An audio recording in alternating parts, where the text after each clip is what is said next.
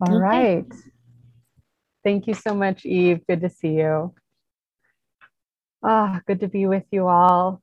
I'm Della. I'm zooming in, beaming in from uh, San Francisco, California, and here this evening to offer some thoughts, reflections on the topic of right livelihood, cultivating right livelihood, exploring right livelihood. And then of course some time for discussions and q&a so really really good to be with you all. And i have been on uh, i have given talks for berkeley insight before on right livelihood. So i want to keep it fresh for those who may have heard it before. So rather than going into an overview i thought i'd pick a few questions that I'm thinking about, wondering about in terms of right livelihood, and also questions that I've heard others ask either with me or to me or, or we've explored together. So this evening is guided by inquiry around the topic of right livelihood. And my own uh, connection with the topic of right livelihood comes from my interest in Buddhist economics. Buddhist economics. I uh, one thing that's happening in the world that breaks my heart is inequality, and I have considered my own right livelihood path to be a journey to looking at what what it is that causes uh, inequality and what are the root causes and then the systemic solutions or antidotes and Buddhist economics has been one of the greatest gifts or areas of insight in my in my work and right livelihood is a part of that kind of how we individually actualize buddhist economics in our daily life. And my kind of introduction or invitation into a right livelihood path came from satish kumar who's the founder of schumacher college where i went to graduate school and he's a former Jain monk. And he walked around the world for a year without any money for peace. And he's a very special individual, also the editor of Resurgence and Ecology magazine. And he told all of us graduating from Schumacher College, he said, I don't want any of you to get a job. I want you to cultivate right livelihood. I don't want any of you to get a job. I want you to cultivate right livelihood. So his insistence or his invitation was my entry into what is right livelihood? What does that mean? And how, how do I pursue a path of right livelihood? So I've been on that journey since, and I'm currently a right livelihood coach. I've just celebrated uh, working with my 50th client as a right livelihood coach. So I've been doing this for about six years. So that's a little bit of an introduction about my connection with right livelihood, both in my own personal practice and my right livelihood practice. So, questions, questions about right livelihood. So, first, I want to drop in two questions for you all listening. So, I just want to drop these questions in now. No need to answer them or even reflect on them, but I just want to plant the seed for our discussion later. But these are two questions I'm carrying for you all. One of them is how are you bringing in your spiritual practice into your work? What's the integration process look like? How are you integrating or how are you bringing in mindfulness or heartfulness or the Dharma into your work life, into your employment, into your work? So that's one question I have for you. What, what does the integration process look like? And then the second question is what are the what are the challenges the difficulties on your right livelihood path. What's alive for you in your right livelihood path that you're facing? So, again, no need to answer those now. Just want to drop them in. I'd love to hear later when we have our open discussion time what folks are thinking and feeling and experiencing. And the three questions that I thought I'd share a little bit about by way of exploration, uh, hopefully useful on your all's livelihood path. The first one is a question of Is right livelihood a privilege? Is cultivating right livelihood a privilege? Is even talking about it Is that is that a privileged view or perspective or idea? The second is what's the connection between right livelihood and visioning? So maybe some of you have done visioning practices either in organizations or businesses or in your own life. So what's the connection there between right livelihood and visioning? And then finally, the third is what is it helpful to have a role or a title to our right livelihood, to have a kind of something that we connect with, like I am a lawyer or I'm a teacher. You know, is that is that helpful? And if so, when? So these are some questions that are really alive for me that I thought I'd bring to this this evening, this time of exploration. And yeah, so I'll I'll dive in there. So for the first the first question, uh, is right livelihood a privilege? This this actually comes from I've given talks or sometimes even retreats on right livelihood, and sometimes this comes up. Are we? Is this privilege that we're talking about? This that right livelihood is right livelihood a privilege? And I think that when we look at right livelihood as a noun, as if one has right livelihood, as if it were a state of being, where one could say, all of my work is in accordance with my values. I feel in deep integrity with all of my work. All of my supply chains are fair trade, ethical, sustainable, organic. Everyone's making a living wage. Our culture and our place of employment or work is completely supportive and helpful, and we're using wise speech. Then, then yes, that would be right livelihood in a noun form. One would have right livelihood, and that I imagine would be a privileged opportunity. Not all of us have, not all of us can say we have right livelihood. We are in that moment, that state where all of our efforts regarding our livelihood and our work are in integrity with our values. So, from that perspective, yes, right livelihood, part of the Eightfold Noble Path, one of the virtues on the Eightfold Noble Path, right livelihood, is privileged holding or state. And yet, if we view it differently, if we view it more as a verb or as a path or as a process, then I feel that it's something a bit more universal that we all aspire to contribute. And this, this can be seen in universal basic income studies. They've shown that when folks are giving a universal basic incomes, there, there's this myth that folks will simply drop out of the labor force and not work anymore when they're given a universal basic income. But the research shows that folks may take a break, maybe to recover from burnout or to spend some time detoxing from whatever work they were doing. But then most often they go back to or they come into some form of contribution. So, this view of wanting to contribute, this aspiration, right? Livelihood is an aspiration is a more universal attribute or theme.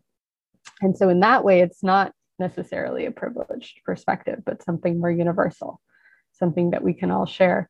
And when we view it as a path, we can also see that wherever we are on our right livelihood journey, that is it as it's showing up.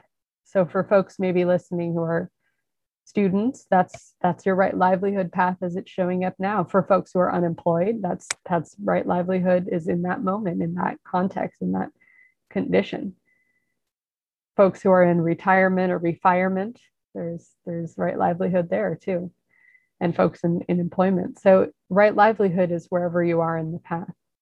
And it's a deeper aspiration of aligning our work as part of our spiritual path seeing our work as part of the Eightfold Noble Path, a virtue to aspire to. So, in that way, it's, yeah, it's not a privileged position. Ram Dass, who I've been listening to a lot, who I know James talks about often, I've, I've been listening to the Be Here Now podcast, and Ram Dass said, if you can if you can work with enlightened people or conscious people great that's that's awesome and he also says if you could marry a conscious being or an enlightened being great but he also says if you if you can't if you don't have that ability then work with who you're with work with whoever it is that you're that you're working with or you're married to so that that path view, that idea of wherever you are on the path is the path itself. And reminds me of the Thich Nhat Hanh quote there is no way to happiness, happiness is the way. So right livelihood in this view is a is a returning each and every moment to how how how am I in this moment related to suffering? Am I alleviating suffering and guiding towards human and planetary flourishing, or am I contributing to suffering? And when I look at the Buddhist texts regarding right livelihood, I find it's very limited. It's very contextual. I would say even right livelihood is the element of the eightfold noble path that is most specifically culturally and context culturally specific. The the definitions include things like not dealing in trading humans or intoxicants or weapons or meat, which are very important. And yet today's culture and context and time period, I wonder, I wonder what the Buddha would say today about right livelihood, what that definition would be. So I, I think this is an opportunity for us to really explore this in our own lives. This isn't a philosophical thing, it's very practical. So again, that that view of right livelihood as a path and that wherever you are that you're on it. And so sometimes when I work with coaching clients, they're working in a context that they seek to change. So the context of their work is something that is harmful or contributing to suffering. And so they seek to change the context of their work. For example, if one were working in oil and gas, trying to shift that company to more renewable energy, that might be an example of someone working on the right livelihood path in a shift in context. Then there's folks who look at the structures of their work environment and they see how they're maybe not very transparent or they're causing division or suffering by way of inequalities. And so maybe their right livelihood goal or intention in that time on that path is to shift the structures to move towards more horizontal governance or a worker cooperative model sharing, in profit, sharing in decision making, things like that. That that could be where where some folks are on their right livelihood path. And for others, it's about changing culture. It's about that consciousness shift. Because for perhaps we all know times when folks have worked in a nonprofit with a great mission and vision and values, and yet there's something in the culture that can feel unskillful. Maybe there's lack of wise speech, or there's uh, harmful ways of communicating and being with one another. So sometimes it's cultural shift that is one's right livelihood focus on their path. So those are some thoughts on is right livelihood and talking about right livelihood privilege. So when it's a noun, yes, to have it, yes, but to aspire to it or to practice it is available to all of us wherever we are on our right livelihood journeys. The second question around visioning, visioning. So uh, perhaps some of you may have had these experiences of being in an organization or a school or a workplace where you've been invited to vision. And I was recently, I work often as a consultant for organizations, as an alternative economics consultant. And one organization asked me, Would you lead us in a visioning retreat? And they were inspired by Ari Weinzweig, who is in uh, the Midwest, who is one of the founders of Zingerman's, which is an ecosystem of local and independent stores that are all connected.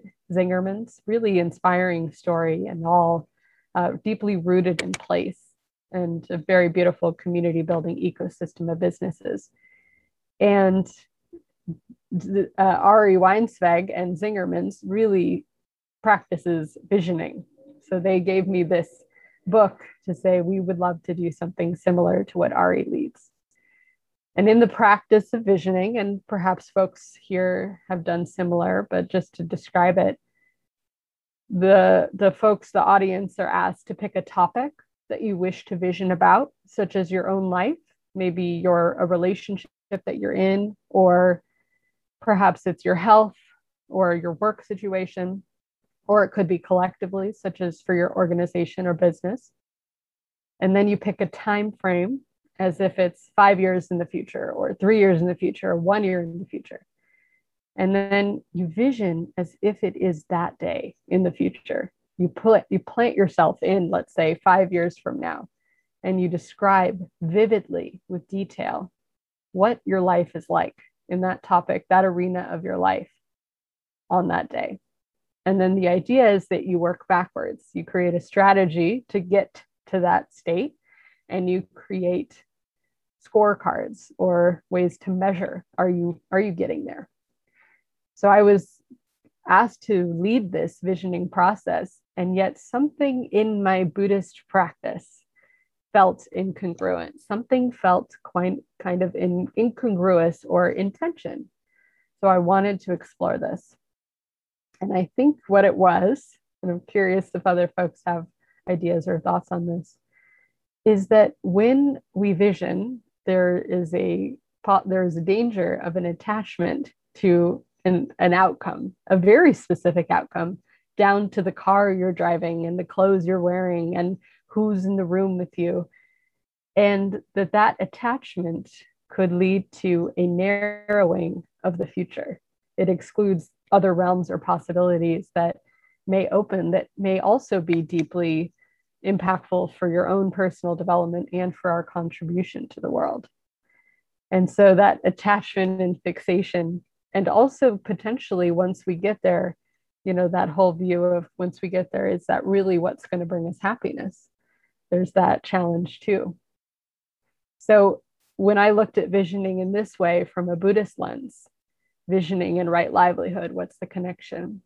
I thought perhaps a more helpful way of doing this to still meet that uh, beautiful invitation for forward thinking and working towards something collectively and getting into alignment and, and setting progress in motion is to go to right intention, is to go to the deeper needs or the deeper intention beneath that vision.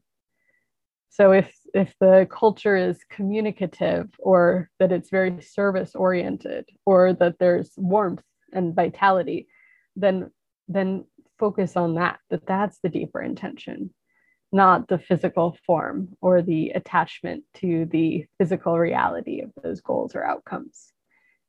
So I wondered, I'm I'm still working with this, but would a Buddhist right livelihood approach to visioning be more about the needs that are being met in that vision and the qualities that are there and the deeper intentions. And for me, when I thought about if I were to vision with this in mind, I I thought of one thing that I've really related to is the Buddhist view of happiness coming from the kingdom of Bhutan. Jigme Thinley, the former prime minister, he says, True abiding happiness cannot exist while others suffer. True abiding happiness cannot exist while others suffer and comes only from serving others, living in harmony with nature, and realizing the true and brilliant nature of our own minds. True abiding happiness cannot exist while others suffer and comes only from serving others, living in harmony with nature, and realizing the true and brilliant nature of our, of our own minds.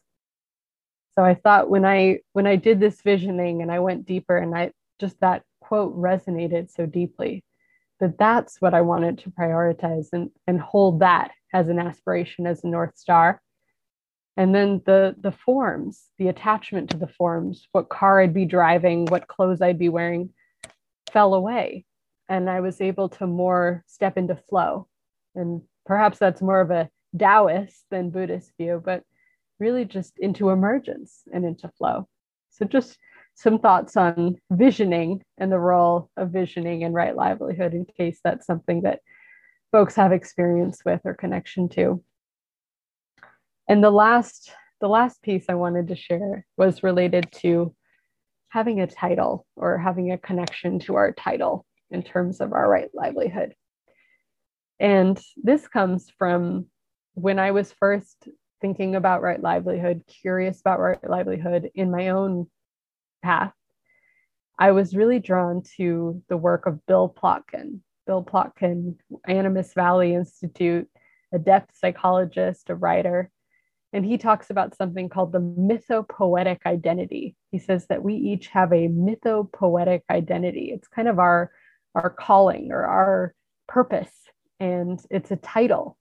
And he talks about how his, his mythopoetic identity is cocoon weaver, cocoon weaver. And he says that because what he does is he leads folks on wilderness rites of passage or solo vision quests. And he helps them through transition points in their life to come up with their mythopoetic identities and then emerge transformed.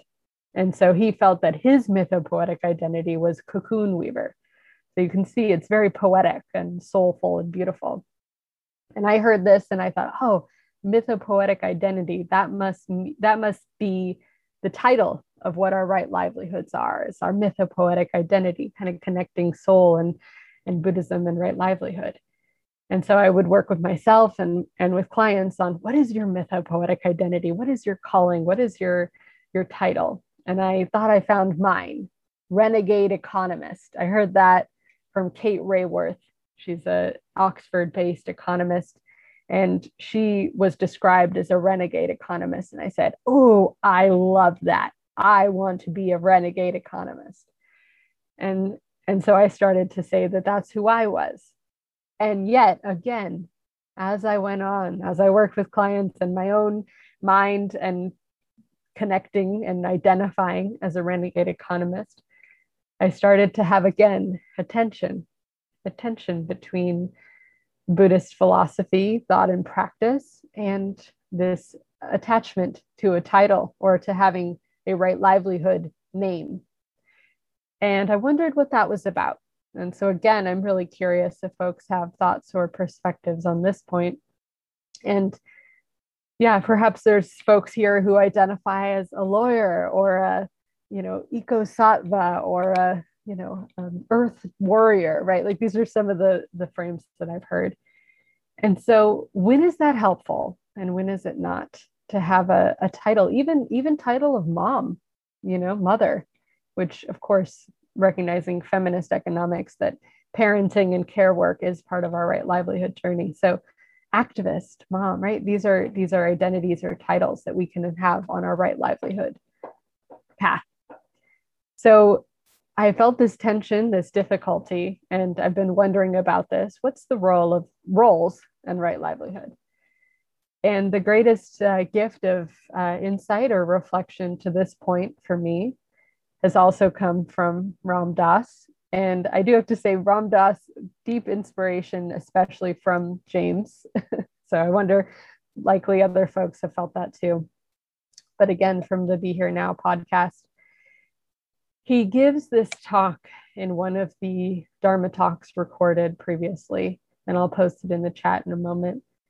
He gives this talk on what he calls the six planes of consciousness, the six planes of consciousness, six planes of reality, six planes of consciousness. And he offers them as kind of uh, changing the channel. They're all true, they're just different realities that are all happening at the same time. And I just found this really helpful to this question around roles and right livelihood. So he says the first plane of consciousness or of reality is the physical realm. So the realm that we here sitting here are physical beings. We are embodied beings of flesh and bone, and we're hot or we're cold, and we're clammy or we're dry.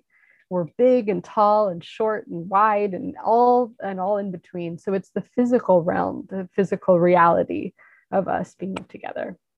That's channel number one or plane number one of consciousness of reality. So true it's true it's here my physical body is real the second plane of reality of consciousness that he describes the second channel on the tv station is that of our identities so our social identities so that I identify as a woman, that that means something, that that's real, that meaning, right? That that I identify with she, her pronouns, that I am white, right? These have real meanings, tangible meanings in reality. So that we on the screen, where we are, our immigration statuses, our abilities, our identities, so how we identify that those are reals, and that's plane, plane or channel number two. Channel number three, channel number three, or consciousness or reality number three, that is the realm of the mythopoetic identities. That is the realm of our purposes, of our callings. So that might be renegade economist meets earth activist meets soul singer meets lawyer. Like it's like that's our our callings or our titles of our soul right? That that kind of more specific unique quality that we're aspiring to or calling in our life. So that's that plane. That's that reality. The fourth plane or reality that ram dass speaks about is the plane of meeting being to being that we are beings on this call that we are simply beings beaming in. And some of us like i know eve had her her her furry friend dog being next to her and i have a plant being right here. So these this is that we're all beings meeting. So we drop the identities and the physical reality and the mythopoetic identities and we meet beings to beings here on this call this evening the fifth plane is the plane of oneness that we are all expressions of universal consciousness that we are all connected in a web of life that as I breathe out, a plant breathes in, that we're all connected, that we're that we're all one, right? So interconnectedness, interbeing, web of life, universal consciousness. And then the last plane that Ram Dass talks about, he says explicitly, is for the Buddhists, which I love that he brings that in. And he says is the plane or the reality of nothingness. And he says that is because even plane number five, the plane of oneness, is one is only one because it's looked at from the view of two. But when in oneness, there is nothingness. So nothingness is the final plane, so or, or plane number six. So I describe this because I found it delightful and, and beautiful to hear. And also because it gave me guidance to answer this question because his thing is not which is true or more true or which one we ought to live through which channel we ought to tune into all the time that our lives can ebb and flow between the channels. But to know that they're all true and to not hold tightly to one as if it were the only truth. So this was helpful in knowing that as of now yes i identify on plane number 3 as a renegade economist for whatever that means on this call to, to be helpful and whatever it means on my calls tomorrow and the next day to, to change economic systems to be more equitable and more sustainable. And yet, that is not the only bit of who I am. I am also a being. I'm also my social identities. I'm also my physical reality. I'm also oneness. I'm also nothingness. So this this knowing of all of them being true and holding them lighter that's my experience of holding my mythopoetic identity my right livelihood title a bit lighter. That's the gift of that insight to me. And i think that's helpful too as we go through times where we may lose our jobs. I mean especially covid how many folks have have lost their employment? You know covid has been dubbed a she session for how many especially women who've dropped out of the labor force, right? So, so what does it mean when we lose that, right? And if we hold it lighter, is that helpful for that? But also, as things change, my brother's a baseball player. There will be a time when his right arm, he's a pitcher, is no longer able to pitch. If he holds so tightly to pitcher in right livelihood, it'll be devastating. If he holds it a bit lighter, what will that free up? So I, I offer that. I felt found that helpful for me in answering that question and exploring that theme of our titles, our roles within our right livelihood journey. So those are those are some reflections and thoughts for you just to summarize the invitations and then I want to open this up to hear thoughts, reflections, questions and also any answers to this theme of again what what are the questions that you're carrying on your right livelihood journey what are challenging what's challenging and difficult for you and also how are you integrating your spiritual practice, your Thursday night calls with James and Eve? How are you integrating the Dharma into your work life? How are you taking it off the cushion and bringing it into your workspaces? So, just thought that that would be a useful thing for us to share. So, again, an invitation for all of you to explore this theme of right livelihood in today's context, in our culture and time today. I think there's, again, a richness and an opportunity there to bring it to today's time. And then to explore right livelihood as a path instead of a fixed state, that it can be seen as an aspiration, which makes a little bit more accessible to all. And that wherever you are on your journey, that is your right livelihood as of now. And whatever you're you're doing to turn towards the alleviating of suffering and the turning towards the flourishing and the thriving of all beings, that that is your right livelihood path as you see it. And then to see visioning not as a attachment to that visioning outcome, but to go deeper to what are the deeper intentions? What are the helpful aspirations that you can use that visioning towards or for? And then finally, to have to have a title if it's playful, if it's joyful, if it's fun to have a title, but to hold it lightly so that we don't bring suffering for us when as all things change, right? As our as our lives and our bodies and our abilities do change. So just some invitations for folks. I'd love to open it. Again, questions, reflections, and any answers to the two questions for you all. The first, how are you integrating your spiritual practice with your work? And what questions or challenges are you facing on your right livelihood journey? So perhaps folks can raise hand, which is if you click on reactions, there's a raise hand function. That'll be helpful for me to call on folks if that's helpful, just whoever would like to share.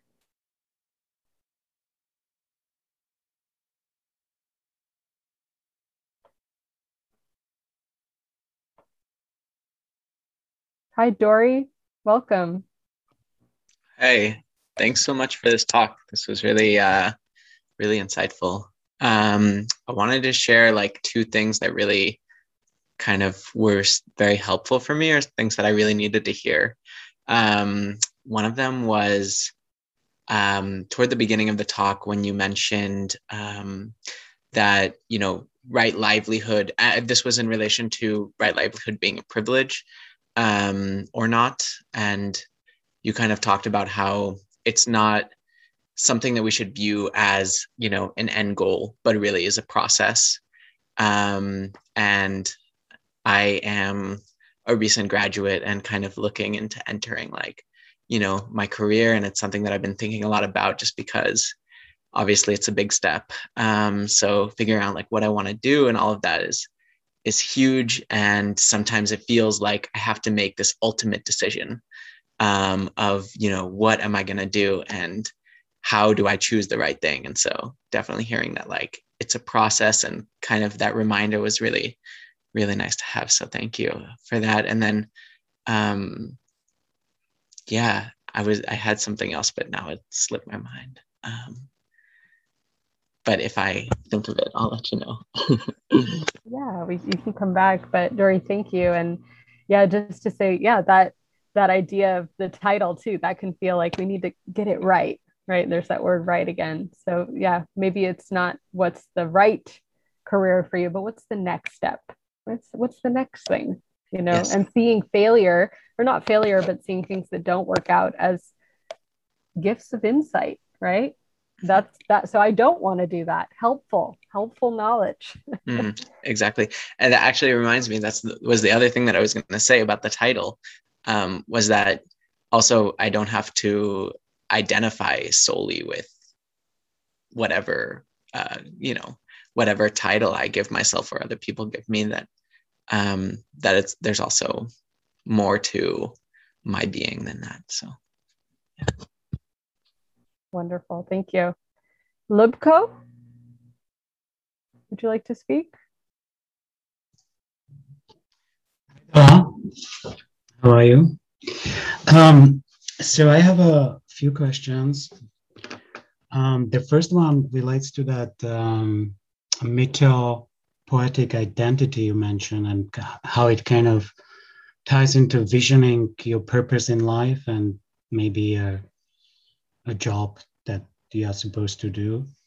And um, when I thought about it, maybe, you know, let's say that I want to be a dancer, and uh, let's say that another person wants to be a poet, and in, uh, all these people kind of follow their own uh, kind of a higher purpose. Who is going to do the dishes? Um, who is going to take care of uh, sewage? Who is going to do the plumbing? Who is going to be a prison guard? How will that work in practice? Yeah, beautiful question. One one thing that comes to mind from what I know about universal basic income and studies and theory is that it would it would lead to a radical change in how work is paid for where we might actually find that work that is really needed for society, like the janitor of a school, for say, uh, or sanitary, uh, you know, garbage folks or something like that, that that's incredibly needed.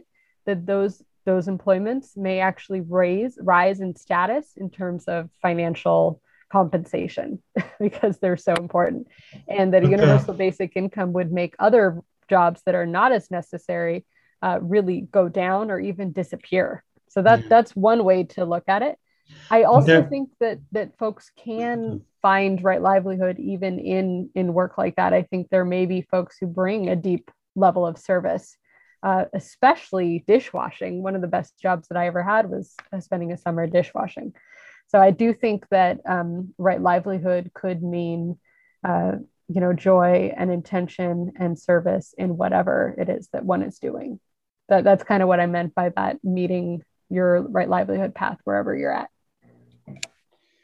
So you mentioned compensation, but isn't is compensation supposed to be a part of the equation or how you determine your your right livelihood? Is that supposed to factor into your decision making? Yeah, really another good question. My personal view on this, and feel free if others have thoughts to share on this, is that we do live in economic systems where many of our needs have to be met in financialized ways. Now, there are a few folks who found ways to work trade for their housing needs or garden for their food needs and create a childcare collective for their childcare needs. However, the majority do need to have money in order to survive. And so until we live possibly in that ideal uh, gift economy form, uh, and also, you know, is money inherently bad? Great question, right? It's the exchange or flow of energy, right? That's one way to view it. Then perhaps we do need our right livelihood or uh, something else to support us in helping us to survive. Okay. And yet, you have a beautiful question, which is what is enough? right? And I think Buddhism really gives us some beautiful perspective on sufficiency and enoughness and the middle path, right? Not being an ascetic or or being in in abundance, right? So being kind of content. And again, gross national happiness in Bhutan, they have the idea that in every area or domain of happiness within Bhutan has a sufficiency level so they're actually not trying to grow in each level. They say there is a sufficient, there's a level at which you're sufficiently happy in each area of your life. And one of those areas is economic means. So is financial means. So I do think that uh, we do need, most of us need money in order to survive. So if right livelihood supports that, and we then it that makes sense that right, right livelihood would support that. That would be the realm of the eightfold path that would if that makes sense. Hmm, okay. There, I have another question about the. Uh, you opened kind of your talk with uh, your statement that you are committed to equality and how the inequality is entering the world. Are you are you talking about inequality of uh, outcome, like how the is that is that what you are talking about? What originally uh, broke my heart was I was working in San Jose, California as a rape crisis counselor, which is uh, at a nonprofit. And I was finding that the work that we were doing wasn't being uh, very well compensated and that we kept having to compete for dwindling sources of funding. So originally, it was an inequality about the value of different work. So, why is it that a teacher makes X amount and a CEO makes X amount and a rape crisis counselor makes X amount? And I wanted to know uh, how our economy assigns value and, and why it does that so unfairly. So, that was one inequality that I was interested in. Since then, I've come to understand that inequality really is a, uh, a root cause of many sources of challenge, both of uh, division in communities and cultures, in health outcomes, in possibility for dreaming futures, that inequality really affects our, our minds and bodies. And if folks want to know more about this, I really recommend the book, The Spirit Level by Kate Pickett and Richard Wilkinson. They're two epidemiologists, and they say they show how on all these different health determinants and social determinants and outcomes that inequality is what causes so many of the the divisions and problems that we see today. And they show that a society that is more equal but a high a much lower standard of living the health determinants like um, health and obesity and teenage pregnancy and violence and litter that everything is better than a society where it's much higher income but much greater inequality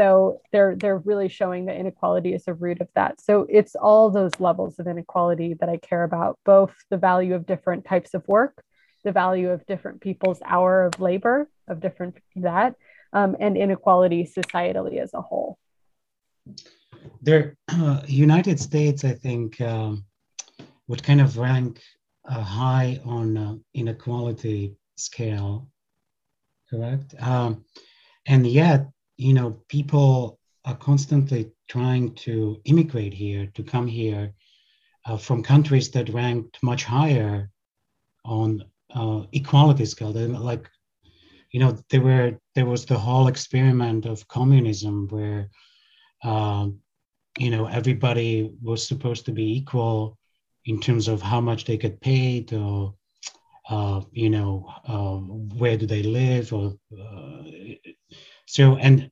and here in the us it's kind of determined by supply and demand and you kind of alluded to it with the uh, with the universal income when the garbage collectors uh, uh, salary would go up because there will be less of them. So, um, so it seems to me that inequality actually attracts people kind of uh, it's the system that has this inequality built in uh, uh is actually attracting more people to come here immigrants as you can tell. Yeah i hear you and i i wouldn't want to speak for the experience of folks immigrating, I would point to folks who are climate refugees and also coming from places where there's been US influence militarily or economically. I'm thinking about free trade agreements and such and the difficulty that that's had on other countries. But again, I don't want to speculate as to folks' individual reasons for that. Although I would still say that from my personal experience and research, that this uh, in, that the inequality is likely not what's driving folks and actually would be a cause of suffering for folks whether there are whether we're here in the US or folks coming here. But great questions excellent exploration. And Zach I'm wondering do you have any thoughts on it? I see your hand raised too. Or something else? Yeah uh, you know you kind of got to my point in your previous what you were saying but you know, I was just thinking about how, um, you know, a lot of things uh, that are not, you know, like um, jobs that are not sort of highly valued, like flipping burgers or collecting trash or plumber, those are actually things that keep us alive. And um, even though there's not adequate financial compensation, almost if you took the financial out of the picture, those are so much more important than uh, being a CEO or whatever. Um, and there's so much value to those things. Um, so I, you know, I agree with what you were saying about how uh, we live in a society where financial compensation is a necessity, but um, those I, I, think those also are just so valued or undervalued uh, things. Yeah, thank you. And I think valuing care work, just really naming that and really valuing that, I think that's one piece. And I'm thinking about, again, folks who are parenting or caretaking. And, you know, often that's seen as if somebody comes out of uh, employment to take care of a child, that's seen as a gap in their resume, right? What if we didn't see that as a gap? What if we saw that as that was their right livelihood during that time? And what skills were developed then and what insights were learned then? That's just one example. But yeah, definitely revaluing and valuing labor for both more equally, but also really valuing the work that is necessary for contributing to thriving and healthy people and planet. Yeah, thank you, Zach.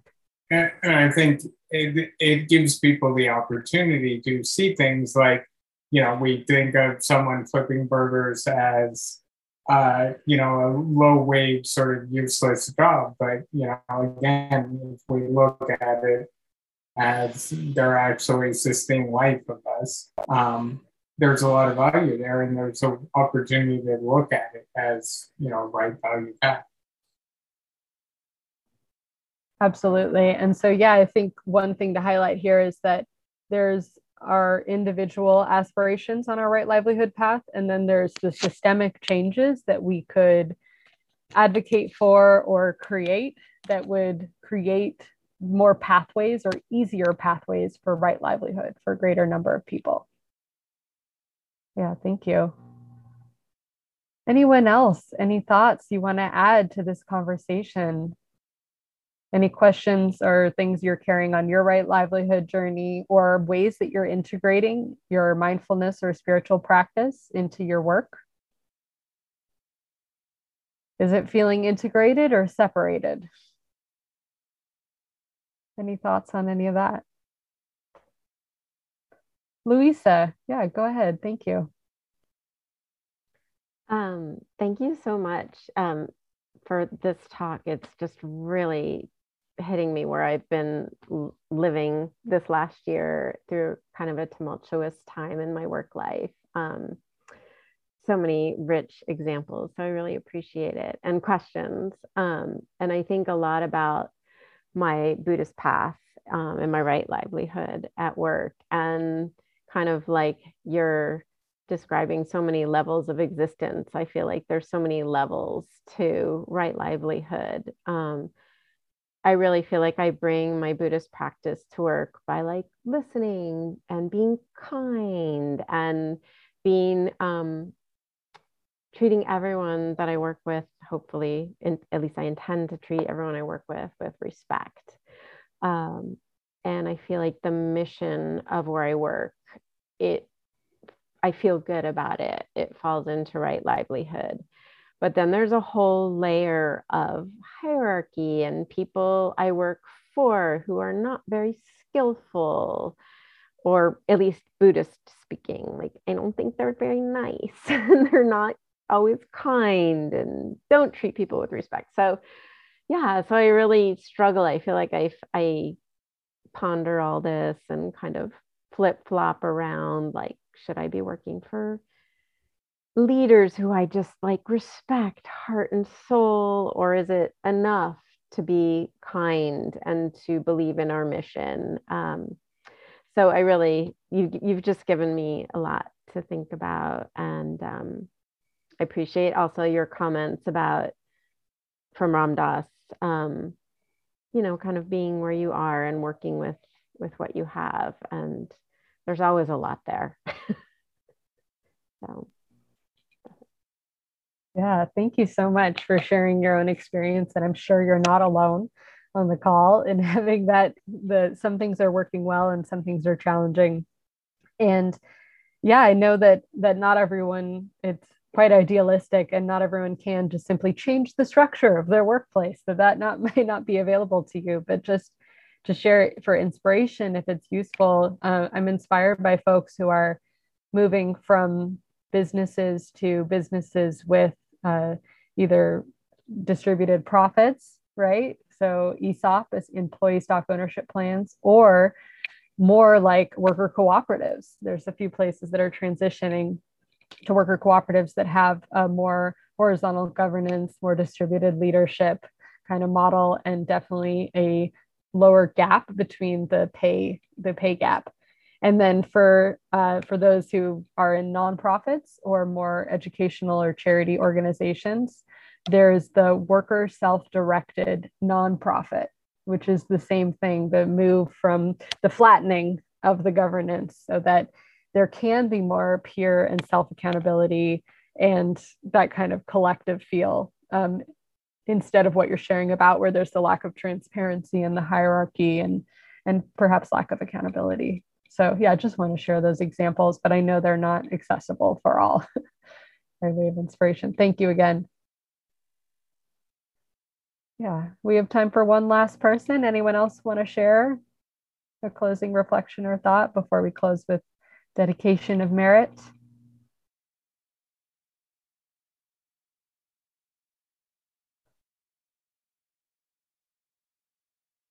No? All right.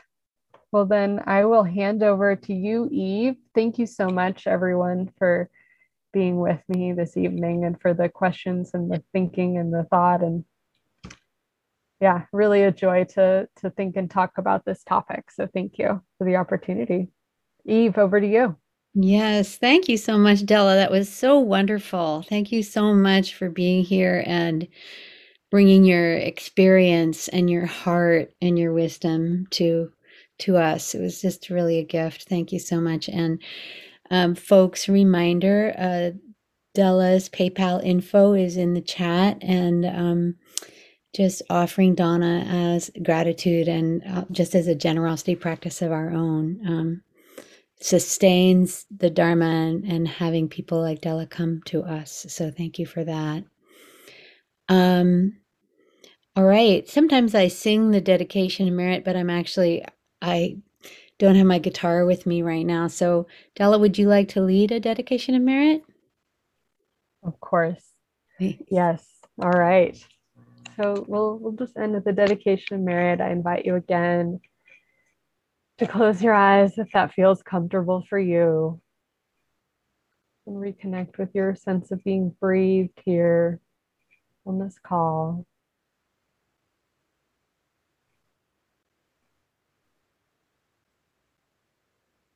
May our presence and our reflections and our intentions this evening be of service to life on earth.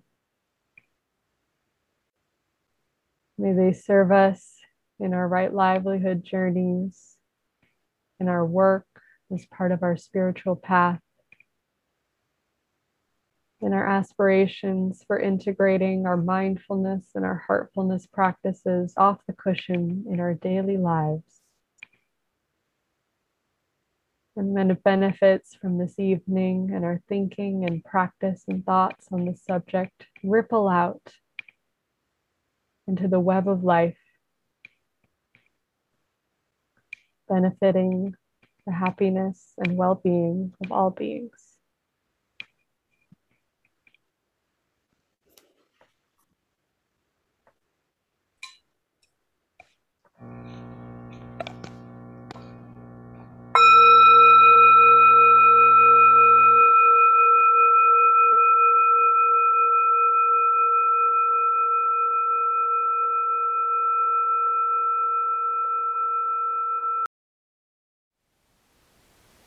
Thank you for listening. To learn how you can support the teachers and Dharma Seed, please visit dharmaseed.org slash donate.